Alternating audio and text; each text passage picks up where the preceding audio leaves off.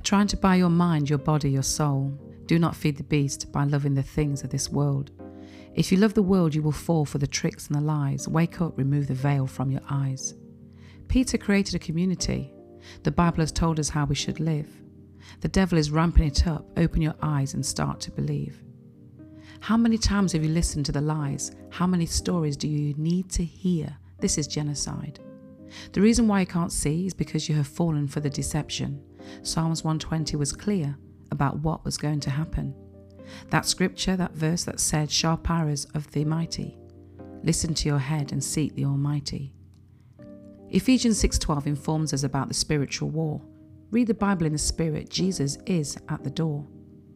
Has Jesus been knocking for a long time? The lying tongues has been here for a while. But you chose to stick your head in the sand, chose to believe the nonsense and the lies.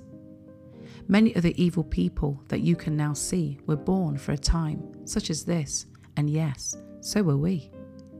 Did they count on a restrainer to be here and so strong? Oh, Lucifer, dearie me, you've got this all wrong. You should have known better. God knows the beginning and the end.